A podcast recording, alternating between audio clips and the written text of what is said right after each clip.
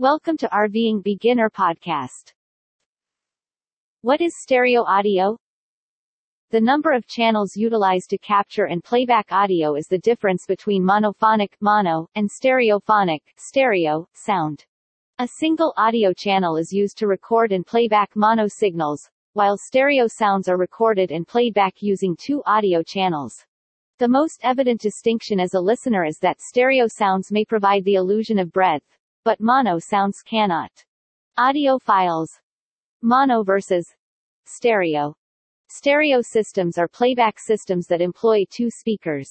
Left and right channel information is included in stereo audio files such as stereo MP3 and WAV files, and tells the left and right speakers when to push and draw air. If you've ever looked at the waveform of a stereo audio file in a digital audio workstation, DAW, you'll see that the file is split into two waveforms. A single audio channel is represented by each waveform. Figure 1. A stereo audio file is shown.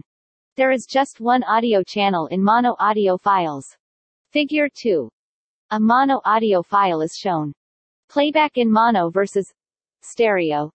Stereo systems have the ability to provide the appearance of sound source localization. The capacity of a person to find the location of a sound source inside an area is known as sound source localization.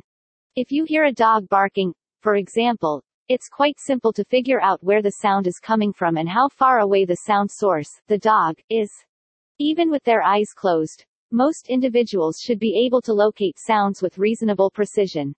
It's reasonable to believe that the sound generated by a stereo system comes from two separate sound sources, the left speaker and the right speaker. You may hear sound coming from two separate directions in certain instances, although this isn't always the case. Figure 3.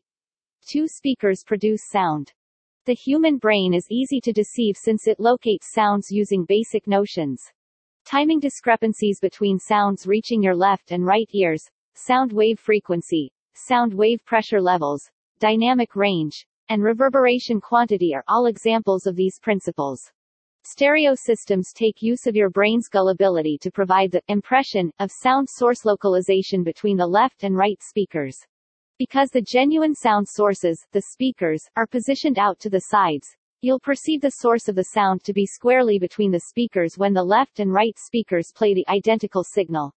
This is referred to as a phantom mono sound source. Figure 4. A phantom mono sound source is created by two speakers. The left-right location of a sound is determined by sound wave timing discrepancies in your brain. Sound waves from a sound source closer to your left ear will reach your left ear before reaching your right ear. Even though the changes in time are minor, they assist your brain in locating the sound. Figure 5. Sound waves. Visit RVingBeginner.com to see more best ideas to help you live the dream of a life on the road.